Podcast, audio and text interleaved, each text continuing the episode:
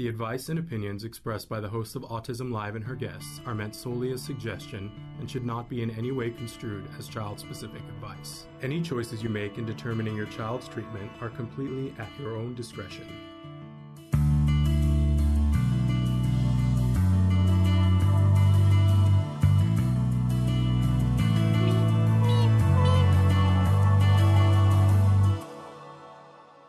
Good morning and welcome to Autism Live. I'm Shannon Penrod. We're coming to you live from my office.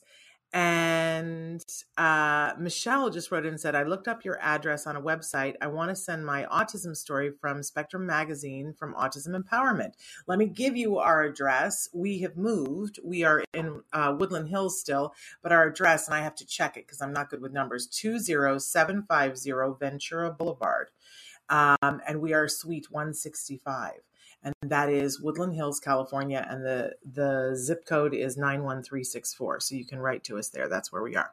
Good morning, Susie B. How are you? So thrilled to have you here, and Laurie. Good morning to you as well. I'm so thrilled to be here, you guys. We're going to be live for the next hour talking about a subject that really gets me going, and that is getting ready for back to school. It's that time of year. It's my favorite time of year, except for Christmas time. Um, because I love all the things that happen in the fall, right? That we go back to school because for so many reasons. For, you know, it's a fresh start, it's a new beginning, it's a time when you can do things over. You can you can say, well, that was the past and this is the future and we're going to start anew. I I almost feel that it's more that than New Year um, because it's the beginning of a new journey, a new adventure. And if we look at it that way, and if we get excited about it that way, that translates to the people around us, whoever they may be. So we're going to be talking about that um, throughout this hour. And if you have questions about back to school and how to make it easier and happier and more fun and to enjoy it, boy, I really want to hear those questions because this is super duper important to me. Partially because even as a kid, I loved the whole back to school thing. I just love love the fall. I love all the things that come with the fall. And, you know, it's it's just a different pace. I love summer. Summer's super fun. But I, I love the when there's the Christmas crisp I love Christmas coming too at the end. It feels like the reward at the end of fall. Um, but I loved all the new stuff. You know, you got new pencils and new erasers and new shoes and all of that stuff. And and you got to meet new people and learn new things and go on a new journey.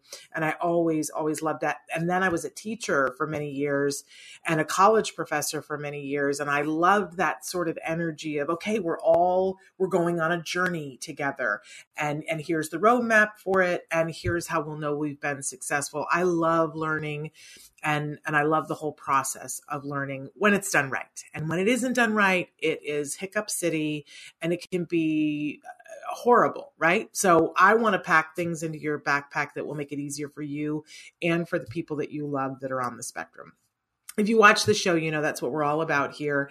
That uh, our show is meant to give information and inspiration. Uh, we're getting mic popping.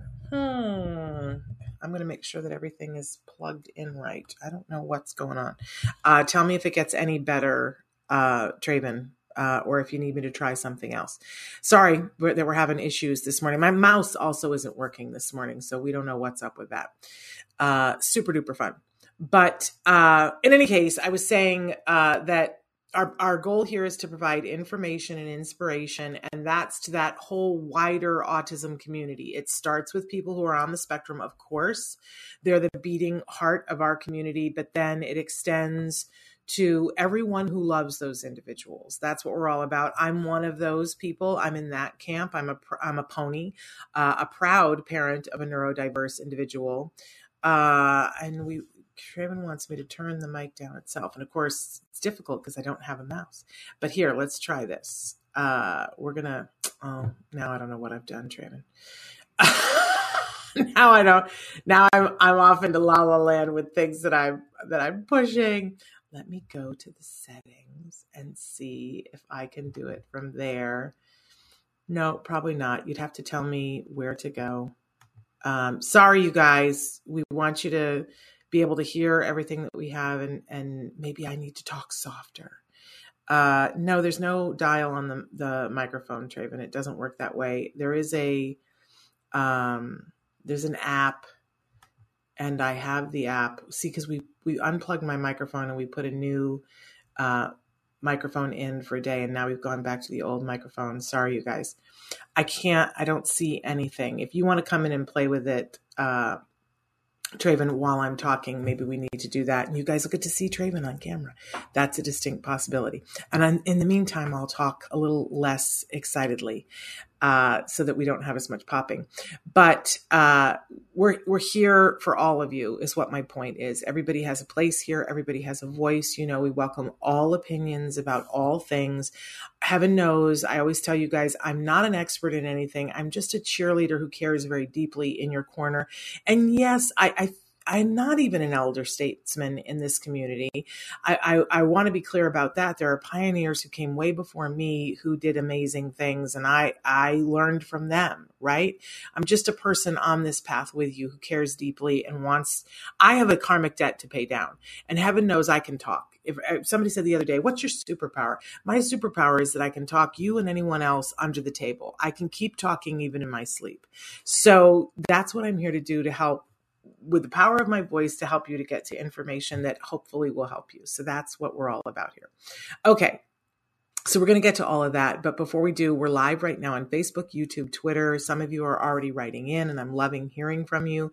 Please feel free to write in your questions. We also podcast. We're a free podcast wherever you get your uh, wherever you download your podcast. It's a free podcast. We have changed up our format a little bit. So the only place that you can get the video podcast for the newer videos is on YouTube. And we really encourage you to go to our YouTube page and put things in the search feature and see what you find because we've been doing this now for 11 years. It's kind of crazy when you think about it. But there's a fair amount of information from a fair amount of experts. And don't feel like, well, but this video is 10 years old and so there's no way to talk to the expert. Most of them are still alive and we're in good stead with most of them and we can still reach out to them. So don't be afraid to reach out to us with a question um, even if it was from a long time ago. Sometimes it takes me a minute to track down the expert, and sometimes it takes them a minute to get back to me, but then they do, and it's all good.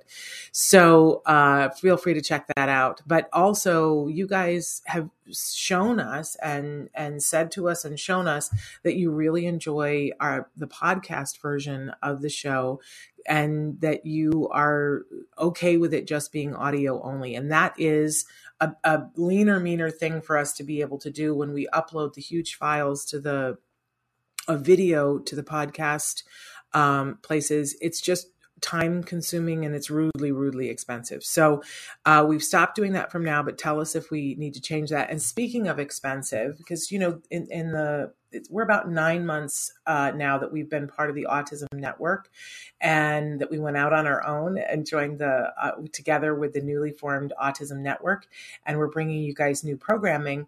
But because we're moving back into the studio and out of COVID, mode that um, we are once again uh, revving up to include commercials here on the show. And we are very fussy about who we give commercial time to. But if you have a business or you know someone who has a business who would like to do really uh, cost effective uh, marketing to pay, people who are interested in good products for the autism community, please reach out to us because we'd like to partner with you or with your friends who are like-minded like that. And if you do, if they turn into a advertiser here at Autism Live, I will happily sign and send you one of my books for free as a thank you to you for doing that. So I hope if you want to advertise, you will reach out to us. And you can reach out either directly to me, Shannon at autism-live.com or you can reach out to marketing at autismnetwork.com. I hope you guys are checking out the website, autismnetwork.com. We continue to put new stuff up on there. It is still very much a work in progress, that website, but we are updating it every day, and I hope that you're checking that out. Okay, now it is time for us to venture into jargon of the day. And uh, this is when we take on one word, one phrase, one acronym. We try to figure out what in the hey nani nani are the experts talking about. What I'm like trying to whisper to not mess up the microphone. Uh, what are they talking about? Why don't they use regular language? You know that's a soapbox I'm on, right? Uh, so today, because we're doing our whole talk about back to school, we're talking very specifically about uh, our jargon term today because it's something that can really help us, and that is token economy. And somewhere in here, I I have um, some of the the sheets that I've used in the past.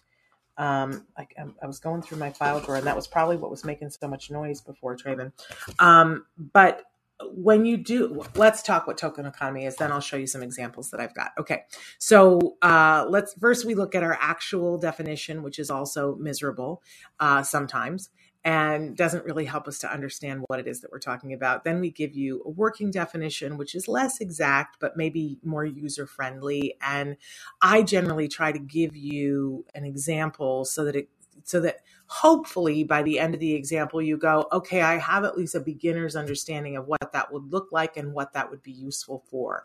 You may not understand the whole concept um, but what I find happens is that later on, when there's a need for it or you see it, you go, oh, that's that thing that she was talking about. And it all sort of clicks into place. And that's perfectly okay. If you really don't understand it at the end of the definition, please don't beat yourself up. It's probably me. Some of these concepts are convoluted. Um, and sometimes they take three, four, five, 18 times. Listen, uh, they explained extinction to me so many times, and I really super didn't get it for the longest time. I think it took me three, maybe four years to get extinction. And then once I got it, I went, oh, how could I not have gotten this? But I just wasn't, my head wasn't ready for it, if that makes sense. Anyway, so let's take a look at our actual definition of token economy. Ready? Here we go. Earning generalized, and I've got a thing right in the way of that, earning generalized condition reinforcers as an immediate consequence for specific behaviors, then exchange them for backup reinforcers. And this is why we do jargon of the day. Because if you need, if somebody said to you, hey, you know what would be really good for your kiddo? A token economy. And you were like, hey, if it's really going to be good for good for my kiddo and might be a success strategy for school, then I'm going to do that. And you and you go token economy definition, and this is what you get earning generalized condition reinforcers as an immediate consequence for specific behaviors, then exchange them for backup reinforcers. Now, if you've been in this journey for a while and you've been watching the show and watching the jargon, it might make sense to you. And you know what? If it does, you need to do a little party in your living room today and go, look at how much I'm learning that I understand what that means. But for anybody who has not spent years having ABA and and watching our show, I, you would still look at this and go, "What? Are you out of your mind?" I have no idea what that means, and I have no idea what that looks like. So let's. This is why we do jargon. Let's go to our working definition. So, working definition here we go. When a child earns tokens, stickers, coins, or something else that is motivating so they can trade it for something else. Now, I do want to say here's the problem with doing the jargon and when we give you the, the working ones is that I said they're less specific, right? But you start to get an understanding. So, the child is going to earn a token, a sticker, or a coin for something that they've done as a motivation to keep doing it. And then they're going to be able to trade that in for something else. What does that sound like to all of you? Does that sound like vaguely familiar?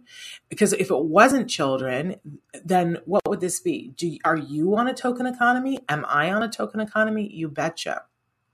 Because money is a token economy.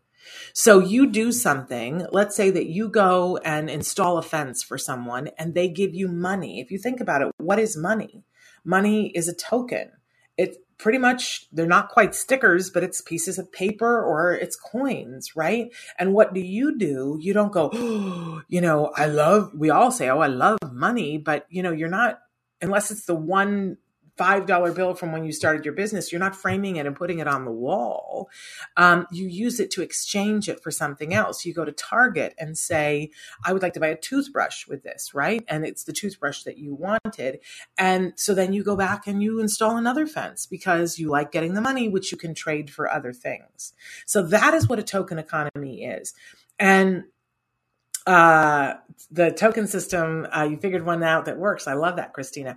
So the the problem with uh, money is that for little kids, they only see it as pieces of paper and it's not exciting to them. So we need to give them a token economy that makes sense to them.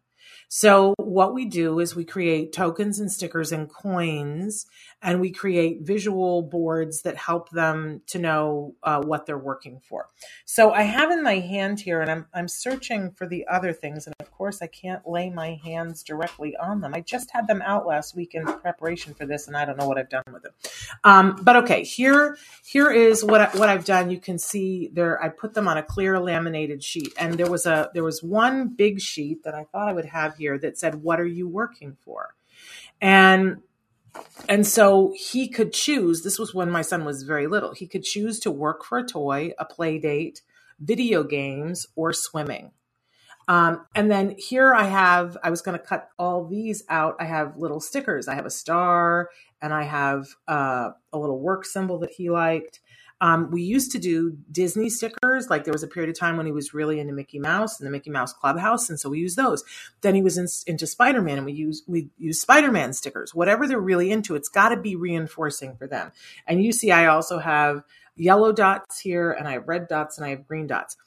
A token economy uh, system can include all kinds of things. And by the way, you can make your own and you design it however you want it. I was really into this as a parent, but they make them now on your phone. There are apps and you can download one. But what I love about this kind of a token economy, I wish I could find the rest of it, is that these are really effective at school you can send the token economy to school and there you can make as and you can do it on a sheet of paper but you can make boxes on it that you can just do broad sweeps like morning afternoon lunch you know and those are the three times of the day.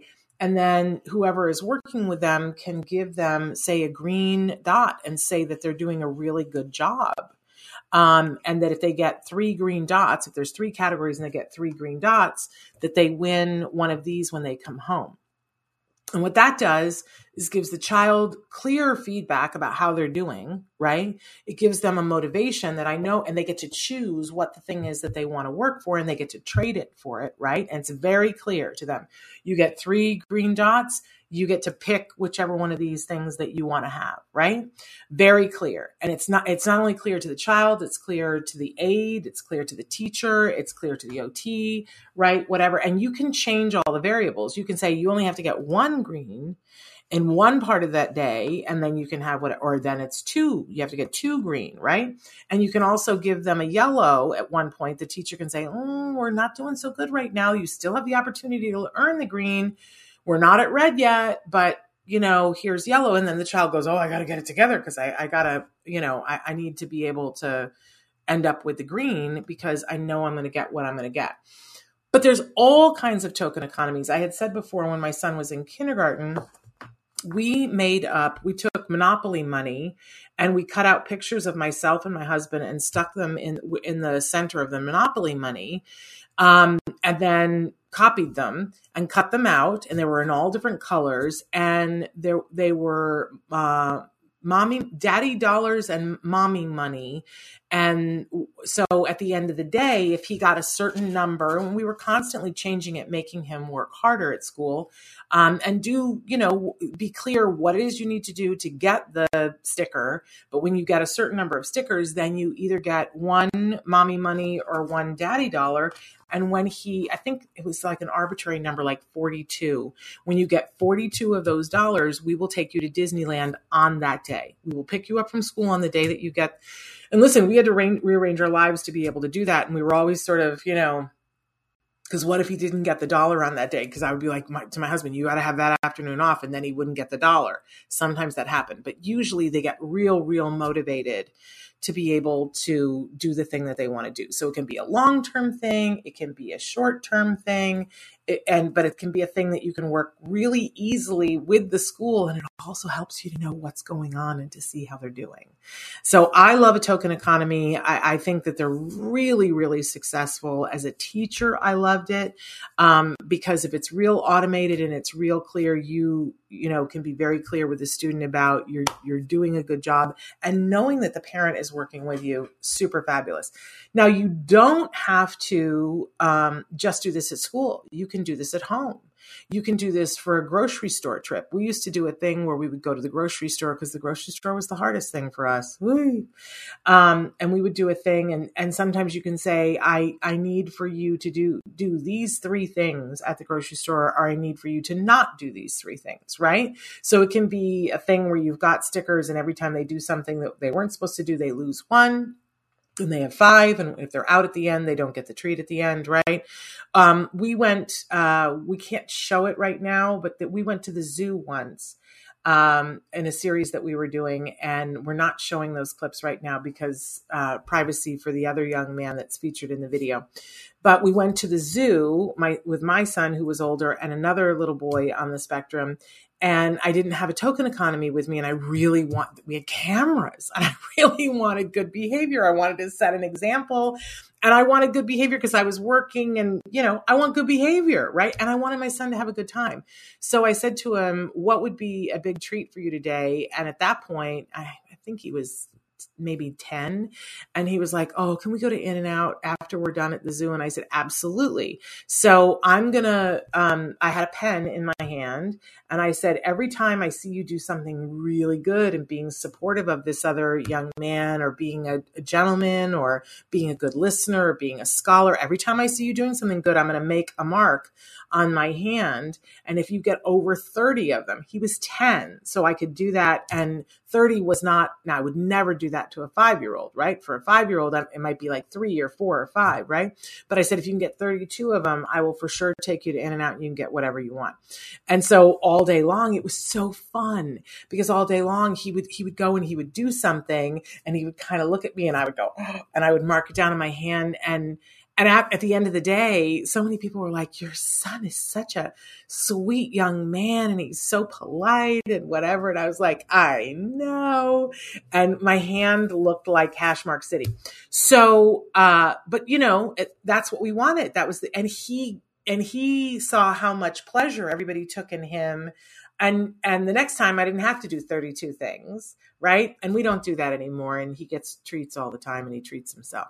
Um, well, and um, Christina brought up a, a, really interesting point that you know you can also use a token economy for your sport people that you know tell you can do this with your workers. If you are somebody who is leading people you know you know saying here's what's expected of you and here's the reward that you're going to get when you get it i mean most businesses that are doing well run on that kind of a thing. You know what i'm saying token economy works. Otherwise we wouldn't have money.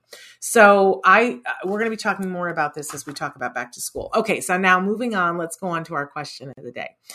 And we always ask the question you guys can be writing into us um, uh, oh i see christina you want to know how, how, to make it fun for the support staff.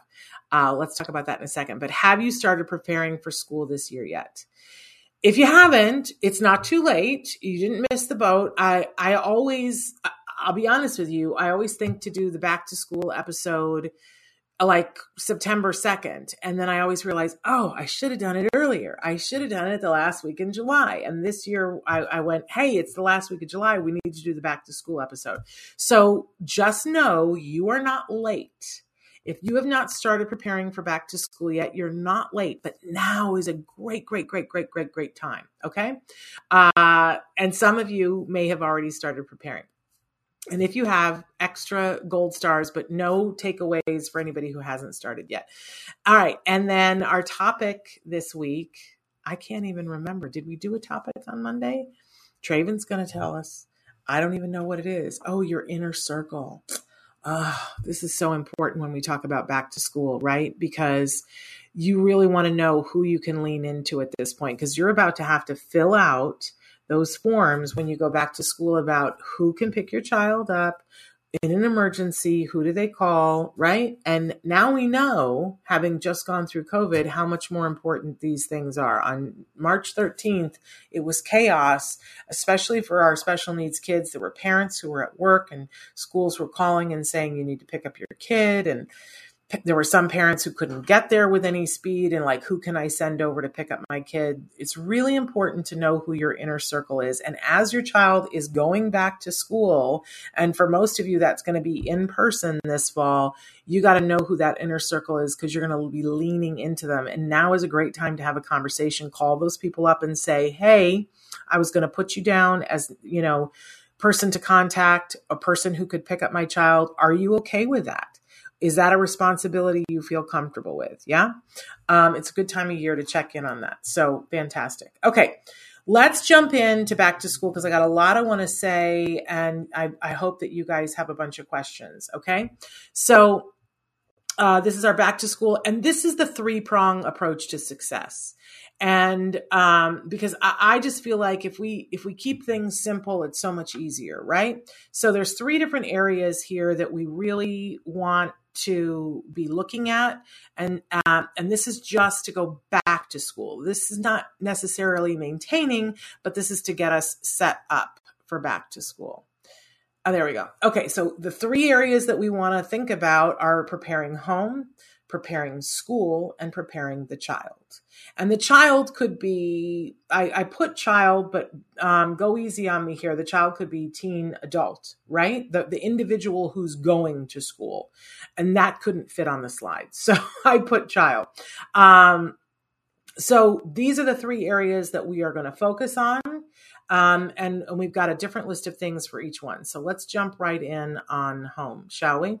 And in home, there's also three different areas that we're going to focus on the schedule, the stuff, and the ritual. Okay. So let's go right to the schedule. It's really important that right now you do this math equation. I want you to look at a calendar and I want you to see how many days, not business days, how many days is it between now and when your child goes back to school? It's going to be a different number for everyone. How many days until your child goes back to school? So that's one number. I want you to write that down someplace, right? Then I want you to think about what bedtime you think is appropriate for your child when school starts so maybe you've got 12 days before you're going back to school, and maybe right now um, you think that the appropriate time for them to go to bed um, when school starts is 8:30. Arbitrary. It's going to be a different number for everybody, right? And right now they're going to bed at 10 o'clock because it's summer and it's very hard to put a child to bed at 8.30 in the middle of summer it's practically light in some places. This is super duper hard. Um, do I get to show you on camera? Traven's like, don't talk to me. Uh, but anyway, we're going to try to fix the microphone problem, you guys. Come on in. So, um, in any case, you want to think about how many minutes away are you right now from. Do you want me to unplug this microphone? It's over here. How many minutes away are you from the time that you Oh, this. Okay. Okay. All right. Sorry, you guys. We're having technical issues. So, how many hours away are our, how many minutes away from you are from the ideal bedtime that's coming up in however many days? So, imagine if you're 45 days from school being starting and you're an hour and a half away from uh, the bedtime that you want them to be in 45 days, what you want to do is uh, take the number of minutes away you are and divide it by the days. So then you're going to know how many minutes per day you need to get them to bed earlier. Now, I know it sounds like a lot of math and it's probably hurting your head, but here's why because so often we get all black and white with things and we try to do things in big huge chunks and it sounds like a good idea. It's like well if they have to be in bed by 8.30 and 45 days then you're going to do one of two things right? You're either going to wait 45 days and the night before go hey you got to go to bed an hour and a half earlier and let's see how well will that work? Not at all. It's not going to work right? So there's that um, or we start doing it now and we'll make ourselves miserable for 45 days. I'm proposing something completely different. How about if we just change it by a couple of minutes every day?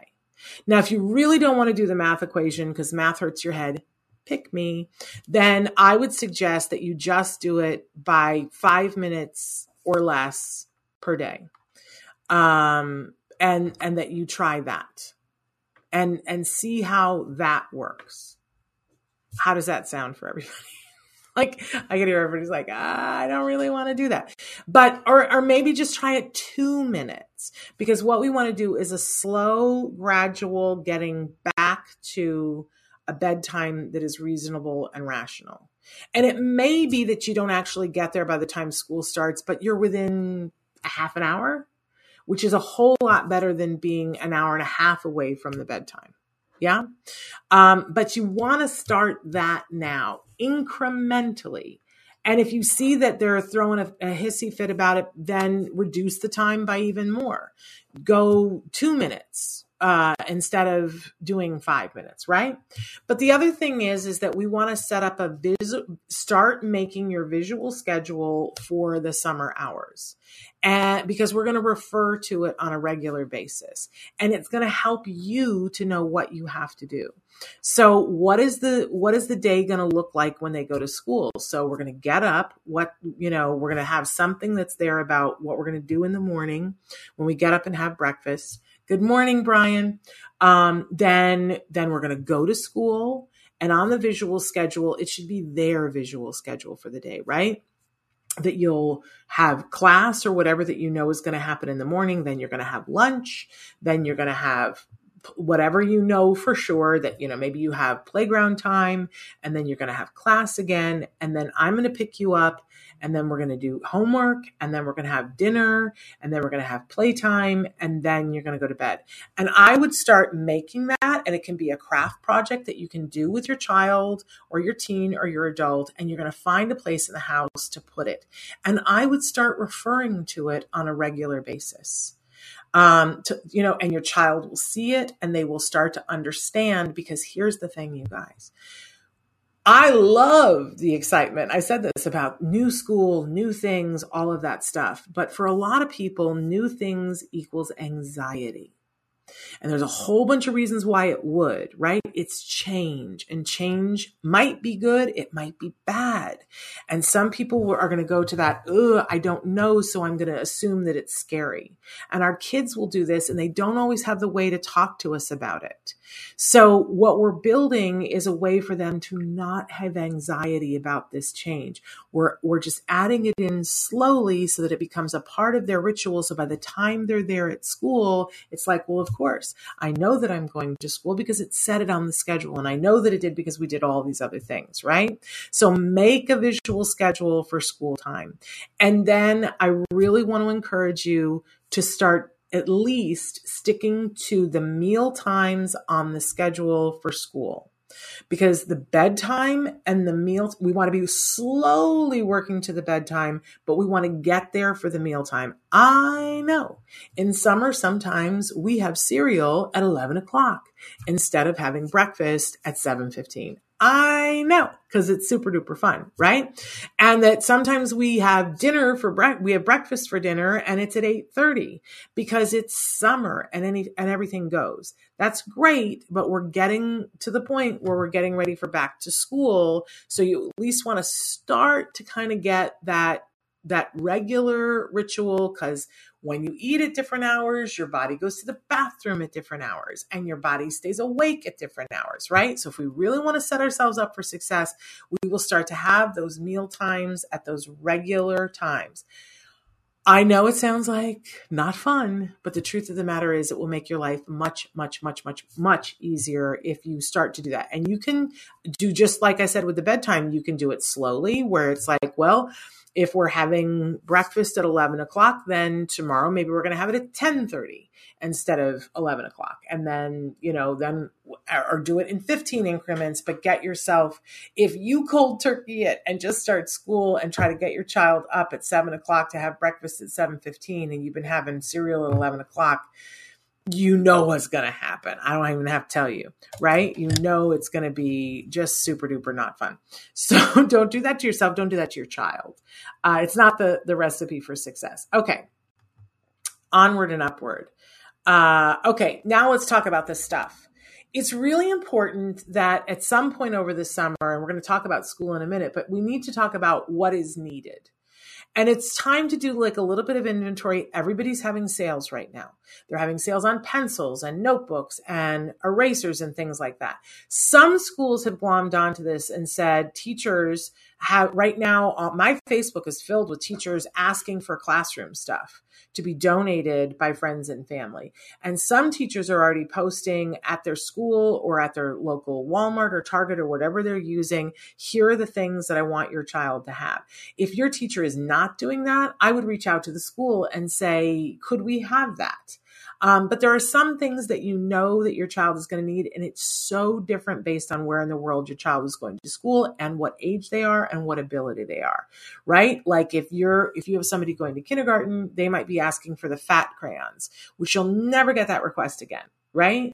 They're not college students, they're not asking for the fat crayons, but college students, they might be asking for the college ruled notebooks, not the wide ruled notebooks, right? So there are very specific things that are needed, and it's time to take an inventory and go, what do they need? But it's not just you know the school supplies it's sort of everything is there something that you need in your home is there um you know does your child need a desk like literally ask yourself what is needed. And then, of course, the next question is where is this stuff going to live?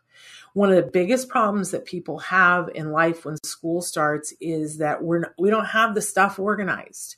The stuff is, is you know, it, the pencils aren't in one place because we've been all summer and the beach shoes were in one place. But now it's time to find a place for the pencils. If your child is going to be doing some stuff at home, it's time to create a space that is the space in which they're going to learn, that there be a desk there. You know, does it need to have an internet um, connection? Where does it live? If there is learning happening at home, and I see that some of you are are homeschooling, there has to be a designated area and it could be that it's just designated at a specific time like maybe it's the dining room table is the place where we do the learning but then be very clear on it set a clock and put a sign on the wall that says from this time to this time and have it be you know printed out for them in a picture or whatever. This is the learning zone. And we make that the learning zone and we're not folding laundry on the table when we're in the learning zone. Makes sense? Um, and yes, Christina says we have the sensory diet schedule, right? That's a part of the schedule too that we were just talking about. But right now we're talking about the stuff and it's important to know where does the stuff live because if you don't find a place for everything to live two things will happen. You'll have clutter that will drag you down. It just sucks your energy right out the door. I don't mean to be a militant organizer and I don't need to have it color coded in the rainbow, right? But if you don't know where the pencils are when it's time to need a pencil, it's going to suck time, right? Um, and you're going to end up losing stuff and missing opportunities to learn. So figure out what you need, find a place for it to live, and figure out what is the way for organization. You know that saying, when everything has a place, there's a place for everything, then everything has its own place so if we know where the pencils are, we know where the pens are, we know where the paper is, we know where the printer is. If right now the printer is precariously balanced on an ironing board, because I've done that in my life before, it's time to find a place for the printer to live. In this day and age, you're going to need to have a printer hooked up somewhere in your house for your child who's going to school. So we have to find, and you might have to rearrange stuff and you might have to move some of the decor out in favor of having the printer, but the printer has to have a place to live. Yeah. Um, and this will save you so, so much time. Uh, Christine is bringing up the backpack. Um, the backpack is a big deal. And I'm going to say to you in a second when we talk about um, your child, involve them in every phase of this. So when it's time to go shopping for the backpack, get them excited about, oh, we get to go shopping for your backpack. This is your third grade backpack. You only get one third grade backpack in life. It's exciting. Let's go pick it out. What color do you like? Do you want one with Paw Patrol on it or do you want one that has Spider Man on it? Right? Let them be a part of the process because that's part of getting them excited to go back to school and um, making it theirs, right? But then you have to figure out where does the backpack live? There needs to be a hook or a shelf or a space that the backpack goes. Because if you don't, you're going to be kicking that backpack. You're going to be tripping over it. It's going to be like, where's your backpack? I don't know. But if we make a space and you can even put a label on it and say Josh's backpack, right? And then then it's clear to your child that's where the backpack goes. And later on when they put their backpack there you're going to reinforce that and go good job and they're going to get a treat for it whatever. And that's going to make it easier so that in the morning when it's time to go you're not going where's your backpack which is not the way to start an educational morning, right? Uh, says, Yes, my son picked out his Spider Man backpack and it has a matching lunchbox, and he's so excited. That's when you know you're doing it right, right? Get them excited about it.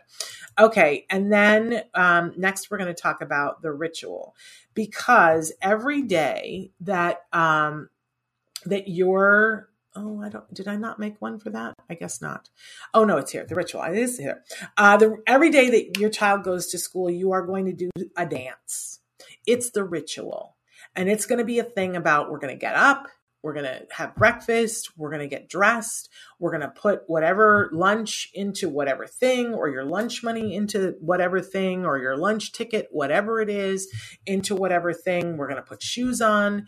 We're going to go to the corner for the bus, or we're going to get in the car, or you're going to go in the carpool, whatever. And then you're going to ride to the car and you're going to get out of the car with your backpack or out of the vehicle, whatever, and you're going to go in. This is the dance. This is the ritual. If we make it clear, to the child what the ritual is and we make sure that the steps are all clear and they're successful in all of those things, this will be the biggest gift we can give them in terms of reducing anxiety for starting school.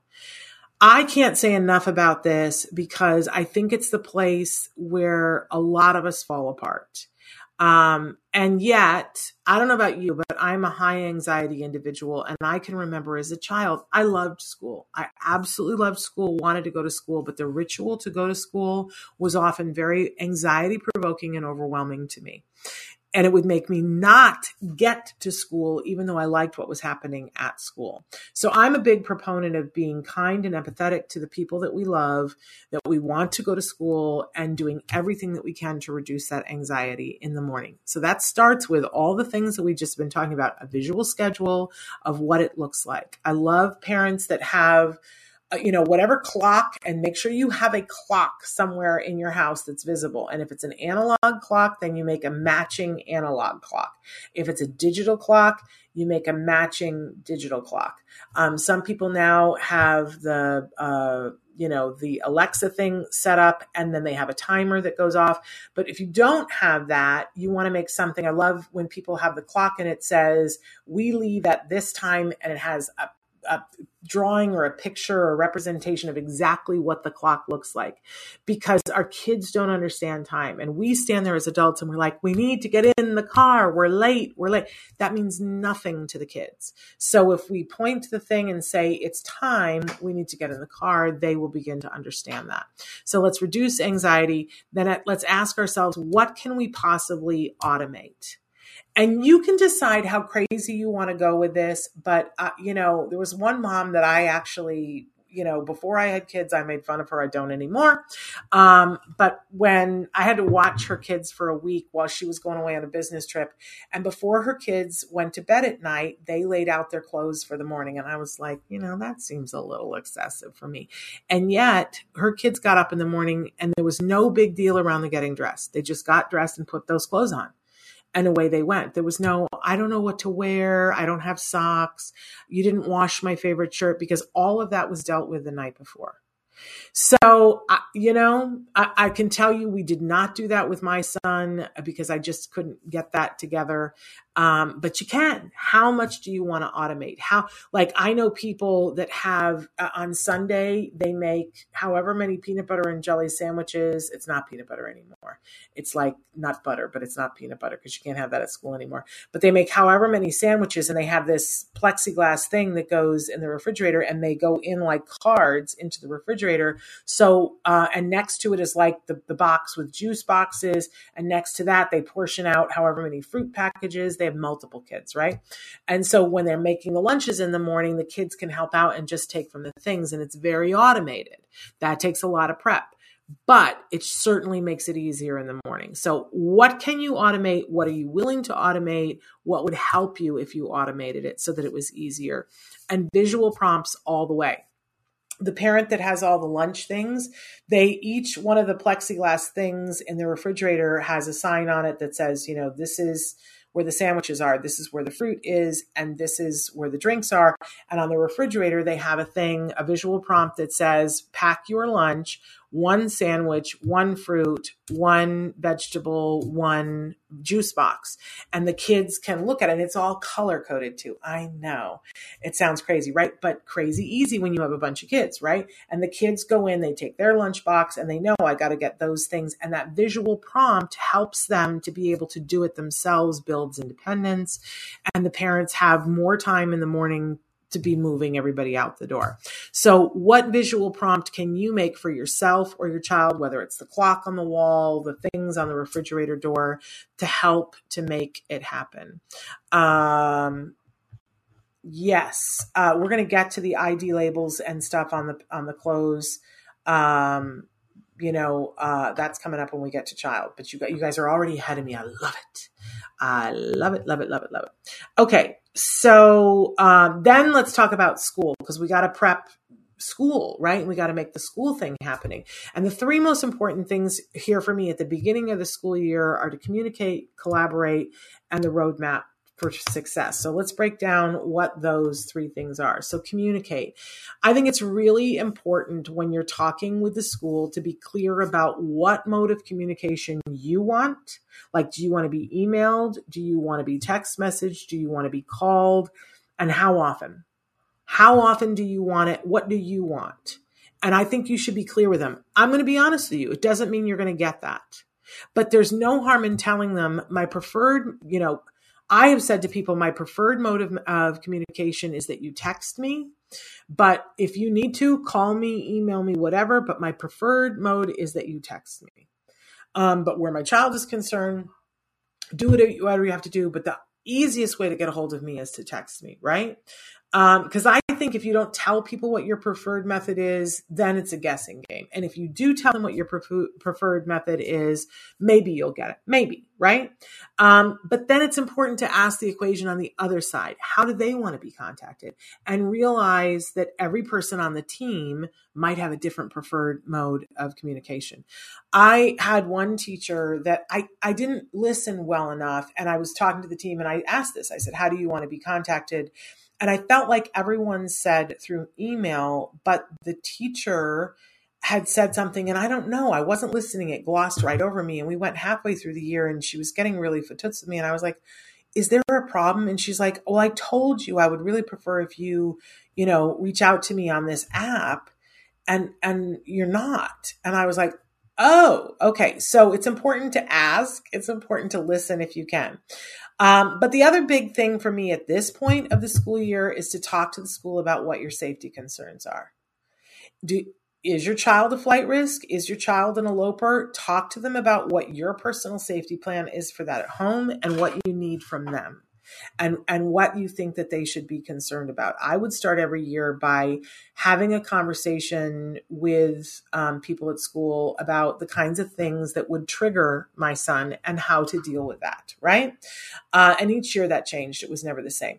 But it's also critical at this point, um, and I'm trying to think. Even if you're going back to school, the latest that anybody goes back to school, I feel like around here is the week after Labor Day but even if you're there, people are starting, teachers are starting to decorate their classroom. They're starting to think that by now they should have, should have assigned who the team is. They just may not be telling you.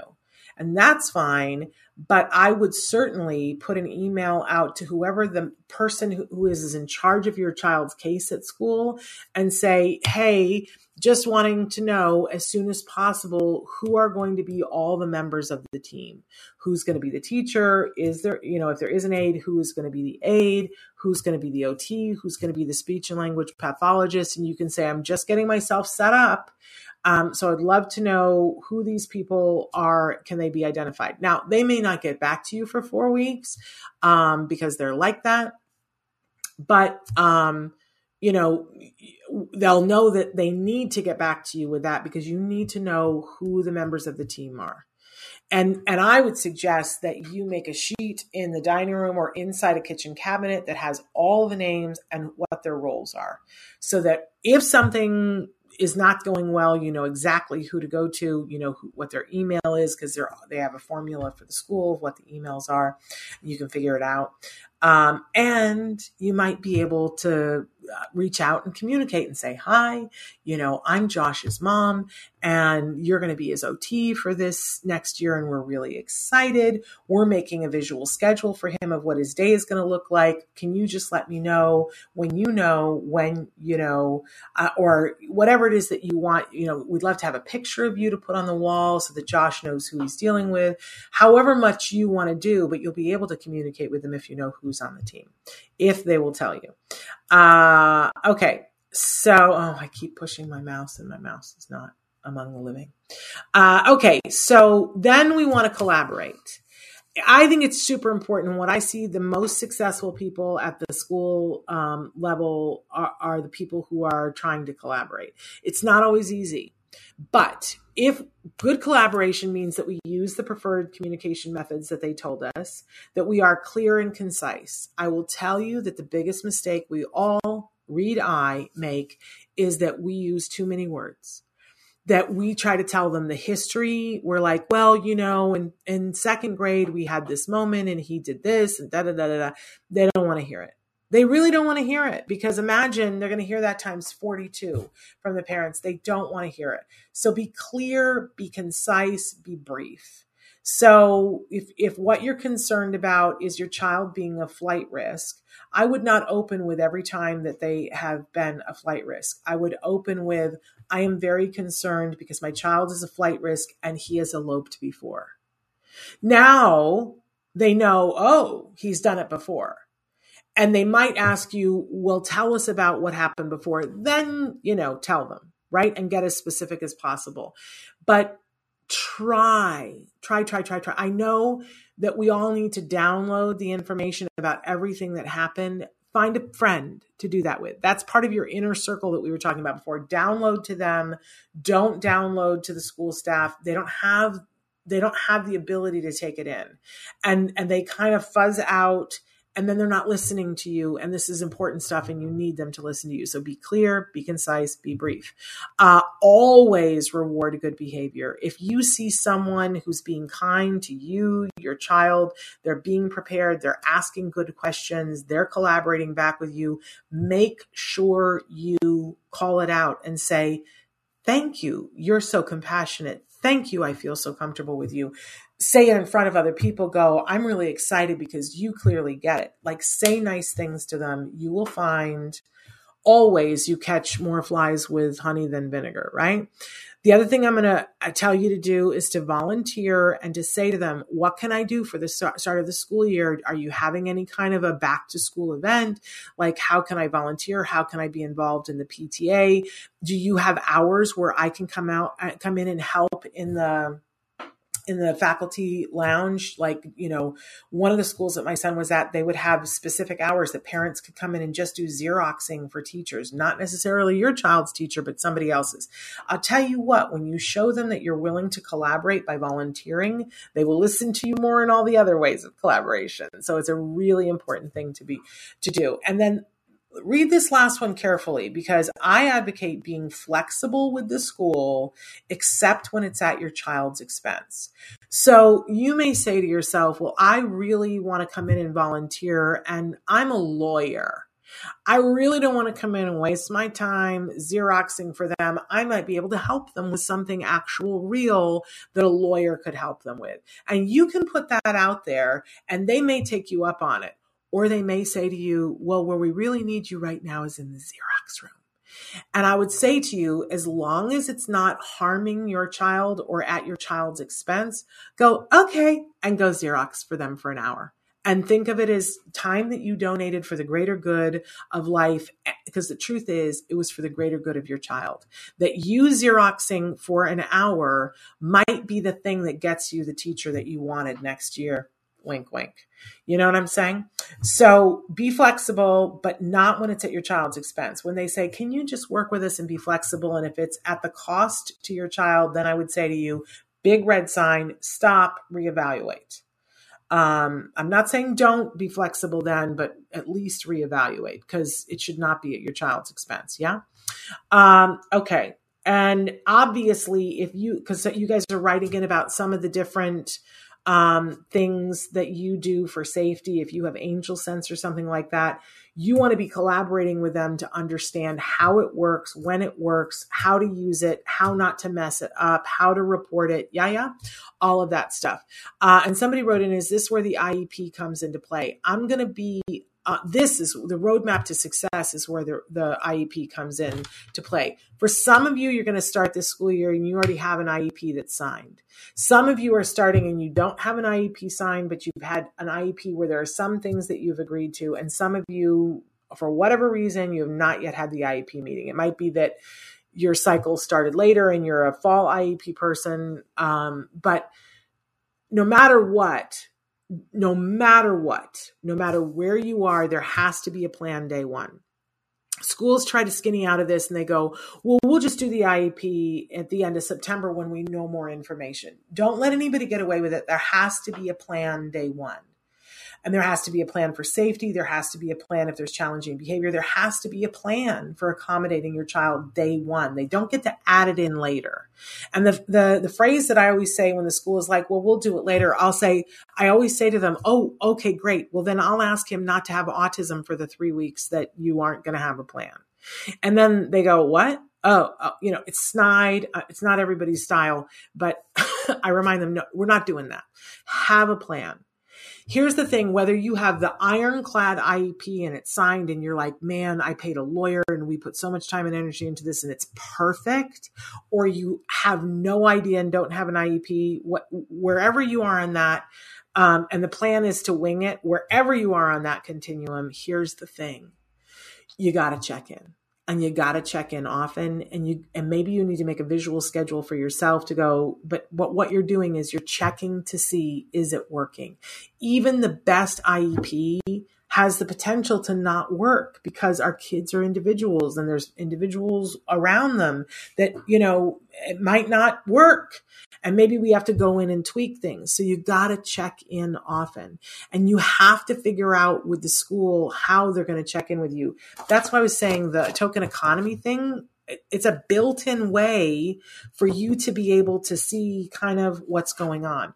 Other people have a, a, log that comes home from the teacher that's just they write a sentence or two about today went really well or today we had a really hard time right? But you gotta have a way of communicating what's happening and to check often. They're to do regular reporting to you um, in the form of a report card or something like that. It's in the IEP that they have to report regularly. It's not enough. You need to get feedback I would say a little bit of feedback on a daily basis, but then bigger feedback at least on a weekly basis. And when we all get into the habit of that, we're going to get to more success. The problem is, is that teachers often are so overworked that they're like, oh, it's just one more task, right? So we have to reward them for communicating. Make sure that you are, you know, send little gifts, send little notes. It doesn't all have to be money that you spend. Write to the principal and say, can you please thank the teacher for being so good about communicating with us? We just really feel so secure and safe with this teacher. That goes into their permanent file. That's currency for them. That leads to promotions and raises and things like that. So check often, find the way to check often, reward that success. But here's the other part is when you see that things aren't going well, you can make a course correction. And much, much faster than if you have waited all this time. We're almost out of time. I got to hurry it up here. So notice that I have reward success again. So when we make a course correction, you know, I've told you many times here on the show that when a plane takes off from Los Angeles and it's going to New York, most of the time it's off course incrementally. But and all it does is it keeps course correcting course correcting until it lands. Think of that as your child's uh, school experience. You're going to constantly course correct. It's never set it and forget it. Not ever. Okay But then notice how many times I have reward success. It's so important. Reward the staff. That's how you make it fun for them, Christina. Is that if you reward for success for them, just like you do for the child, then everybody gets in the mode of, hey, I like this. This is good. I get acknowledged when I do this, and everybody will do a little bit more. You don't have to believe me, it's scientific. Um, it's what they've been doing in industries for years. Okay, now let's talk quickly about with the child. We have to set the stage for the child. We that this is the you know the backpack, the underwear. Um, we have to make it fun, and we have to practice, practice, practice practice right? We we need to set them up with all these things that we've talked about and we need to tell them stories about how amazing it's going to be right? So setting the stage is absolutely everything that will involve them what they're wearing uh, I think I called this, um, oh, I said already, we're going to make the space for the learning. We're going to fuss over the costume and hair. So, like, you know, because I said setting the stage. So, you know, this might mean um, if, if they're tra- traumatized by haircuts, we're not going to go get the haircut, but it might be that we get the new styling gel that keeps it out of their face, uh, right? Or the, you know, for girls, the new ponytails or whatever. Or sometimes for my son, it meant, that we were going to put a different color hair uh, on him for, you know, on his tips or whatever. And we're going to talk this up. I really encourage this all summer long. Say this to your relatives that it's a big deal. It's like, oh, you're going to go to kindergarten? Oh, kindergarten is my favorite. You know what I love about kindergarten? And, and tell everyone to do that with a child. Tell them good stories about what's going to, oh my gosh, you know that I still have a friend that I met in kindergarten. Oh, do you know what you get to do in kindergarten? You get to do this or that or whatever. Um, but I always say if you can afford it, make a fuss over what the first day outfit is and make a fuss over what you do after the first day, right? Um, so that it feels special. I always would say to my husband whenever we were going to school for an assembly or something like that, my husband is a very casual guy, not somebody who's like, let me put on a suit, right? And I would always say to him, I need you to dress up special to go to school because we're always setting the example that what he does at school is special. It's a special occasion. We show up and we show up looking like it's a big deal we got dressed up to come for your thing. That it's always this, ooh, look at you, you're so awesome, right? So I say, you know, set that stage that this is exciting, it's wonderful, you're going to have a good time. Tell them those stories, right? And every way and there are books that you can get by the way you guys that are you know um, third grade and and it's about all the things about going to third grade right? So do it. Um, make it fun. So we talked a little bit about personalizing it. This is getting the backpack the lunchbox the whatever makes them happy the you know the spider-man underwear the shoes that have uh, you know whoever. I, the, when my son went to school for kindergarten his first day of kindergarten it, cars was just out and so he had the lightning mcqueen shirt uh, and and that was the happiness right the lightning mcqueen shirt so and we took pictures and made it special make it special special special um and whatever you do be positive about it that it's going to be fun. You're going to have a good time. Oh, you're so lucky you get to do this, right? Because we can Debbie Downer it also. We can be like, oh, well, you know, now you're going to miss mom. Please don't do that to your child, right? And I always um, have a thing where it's plan a treat or a reward for the day. We used to live very close to a place that was like a, a indoor fun place, and so my son knew you go to school the first day and we built this through ritual. You go to school the first day and then you get to go and you get the play as much as you want bracelet which was like $17 which at the time was a lot a lot a lot a lot of money right? But it cemented for him that first day of school is a big fun day. Um, and that's really the thing that we're wanting um, to cement in. Brian loves the volunteer idea to open up the positive dialogue. Brian, I got to tell you, it's so, it's so good and it's so much more than that. I went to my, I was really struggling with my son's elementary school and just couldn't figure it out. And I'd gone to some of the PTA meetings, and I'll be honest, I didn't like those ladies. Um, they were not nice. You know what I'm saying? And finally, I, um, I went up to one of them and I said, I, I really want to volunteer. Uh, and I was one of those parents that I, I was like, I really want to volunteer, but I just don't know. And my schedule is a little bit weird and I'm not sure how to help out. And um, I said, Do you guys do a play? You know, I have, a, I have a master's degree in theater. I used to teach college theater. Can I help at all backstage with the play? And the woman who was the president, and she goes, Well, how about if you just do the play? And that's kind of how she said to me. And I said, Oh, okay all right, um, is there already a play or do I get to pick the play? And, and um, I ended up writing the play. Uh, it was for the Women in History thing. And every year, and, and she was like, well, you're, it, it's only with the third graders and your son is in first grade. So you're not going to want to do it for two years. And I said, no, no, no, no, I'll do it. And um, so I went and did it with the third graders, not even involved with my son, but I was on campus every day for like a month. And I learned a lot about how things worked. And everybody was so thrilled. And then we did the play and I got to know all these kids. And I, uh, and for me, that was just fun and it was a lark and I had to take time off from work and it was very hectic and whatever. But it was like, oh, you know, it is what it is. And then the next year I did it again and, and everybody was like, oh, well, she's going to do it up to when her son is in third grade and then that'll be the last time she does it. And I continued to do it up through my son went on to junior high and I came back for like one more year until we moved and I said, I, I can't do it anymore. But I left the script with them. But you know what the biggest div- dividend from it? And there were so many dividends, Brian. But the biggest dividend was the first day that my son went to junior high. And I was so nervous because it's a big school. And I was like, oh, he's not going to know anybody. And all of these kids came running up to him who were two years older than him that had been my kids in that play. And they were like, hey, dude. And they were like, don't worry, Mrs. P, we got him. And I went, oh my gosh, I didn't realize in all that time that I was just trying to have eyes on what I was putting quarters into a bank for him to have a social life that was bigger than I could imagine. right? Um, so I'm telling you, Brian, it's a grandiose thing.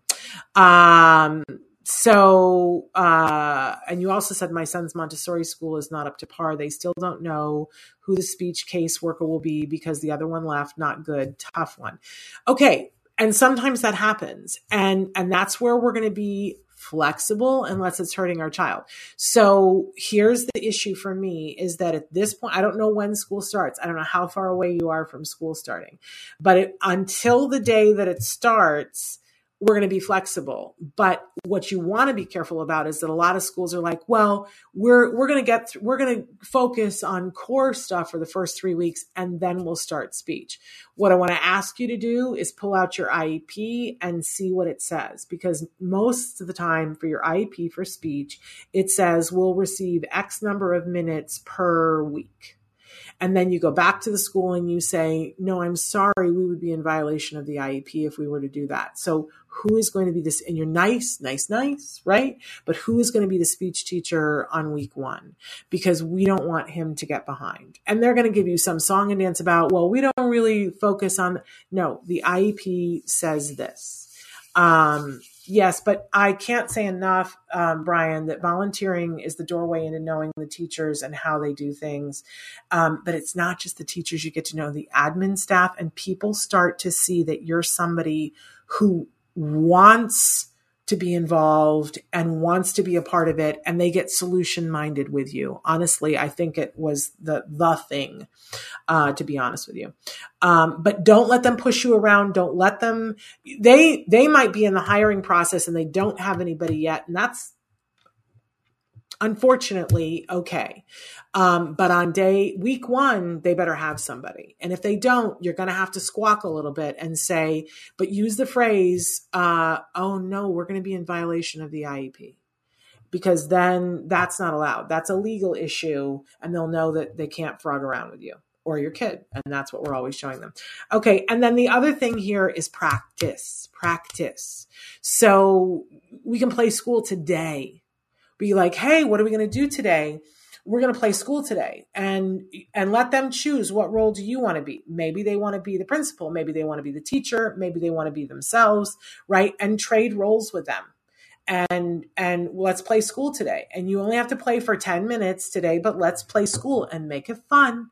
Make it super fun. And you can you can be the student and say oh what's my homework? And then sit there and enjoy doing your homework right? And start playing school lunch you know if if you know that your child is going to be buying lunch and they're going to get that little carton of milk or a juice box that juice boxes are hard for me and i'm in my late 50s like i'm sorry that's a hard thing and i need help and support and i squirted all over myself. Don't let your five year old try to figure it out on their own. Play school lunch. Get the lunch box now. Pack the lunch in the morning have the child help and we'll say okay now we're going to play school lunch. And then go sit outside and go to a park, sit on the picnic tables so that they get used to how do you sit on a picnic table? That's an OT exercise. How do you put one foot over and sit down and put the other leg over, right? Play school lunch so that it's not this big surprise.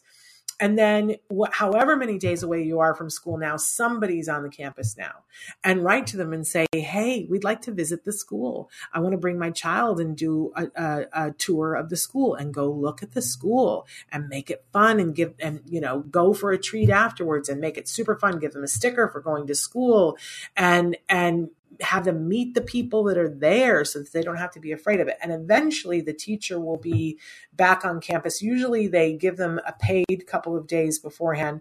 And if your school isn't already doing something where this where they get to come the night before, and sometimes they do like an ice cream social or something like that where they get to come the night before, ask the teacher can we come in the night before? I even did this with my son when he went to high school and i said can we come? Can we tour so that he know, has a you know can he meet the staff so on and so forth? They will let you do it. Um, and if they don't it's a problem if they're like, no, we can't have, I, and I, I say that, but because of COVID, they might say that, but say we'll come masked and, you know, here's what our vaccination status is. They shouldn't give you a problem. It should be something that they help and support you with. Okay. I threw a lot of information at you and I went long, but I, I take what's useful, take what you can apply. If it's one thing, great. Um, if there's a whole bunch of things here, great, whatever. But the one thing that I want to ask you to do is is to think about what we just talked about and said, what in here would help me, me to be more successful? What in here would help my child to be more successful? Because that hour that you have before they go to school, when you're getting them ready to go out the door, plays a big role in how successful they will be because they're going to meet a lot of stress and challenges during the day. And however you send them out the door is going to play a role in how well they are. So focus on how can I how can I pack the backpack best for success? And that means reducing the stress, having the right tools, making them feel special, making them feel capable, preparing them for some of the hard moments that may come, and just preparing them for the schedule and letting them know what it is. So that's what I've tried to put together for you guys. Like I said, use what you can. I adore you, but it's time. Now is time to start to get ready for back to school. Make it fun make it think about your favorite year of school and why was it favorite and what were the things that you remember? Almost always it has more to do with the teacher than anything else. But also think about what in your home environment set you up for success or what made it hard. And that will kind of key you into the kind of thinking that i think we all need to be doing. These are all by the way antecedent strategies. They're all the things of what happens before that we do to set up for success. Another time we'll talk about consequences, but that's a little bit the token economy that when they do well at school, we have a way of seeing it and going, hey, you did really well. So now you get the toy, or now you get to play video games, or now you get to do whatever. That's the consequence side. Anyway, I adore you all. Uh, tomorrow, we are uh, showing you again last week's episode of Let's Talk Movies because we're getting ready each one of the Thursdays now is going to be a different show with different people. Um, and we're so we we we have Let's Talk Autism with Shannon and Nancy. Now we have Let's Talk Movies with Moira and Shannon. And the next one that we're going to be adding is Let's Talk All the Things. And my special guest for that is going to be Rachel Bird, uh, one just my bestie, right? Uh, another parent, proud parent. Her son is Kobe Bird. You've seen Kobe Bird on the show, and Rachel is oh my gosh, she's Martha Stewart in a Disney dress. okay, she can craft, she can cook, she's got more tips for more things about more everything, and is somebody who gets passionate about talking about everything under the sun. So, we're going to talk all the things uh, that are there. And Brian, I tell you what, we will do is we will make the slides available. Um, we'll figure out how to do that. Traven will tell me how we can make that a, a, reality. And any of the things that we do here in these parent to parent, if you want the slides, we can make that happen. Uh, absolutely love that it was good information for you. And kindergarten's going to be so much fun, Laurie. It's going to be so much fun. I'm so excited for you. I was so terrified before kindergarten. And can I tell you, I include my son's kindergarten teacher in my prayers every night. Uh, what an amazing woman who was just life changing for him and for me. Uh, and there's my alarm. Gotta go. All right, you guys. Uh, I will be back. We have we we think we have a new uh, stories from the spectrum for you on Friday, so you don't want to miss that. It's going to be exciting. Until then, give your kiddos a hug from me and one for you too. Bye bye for now.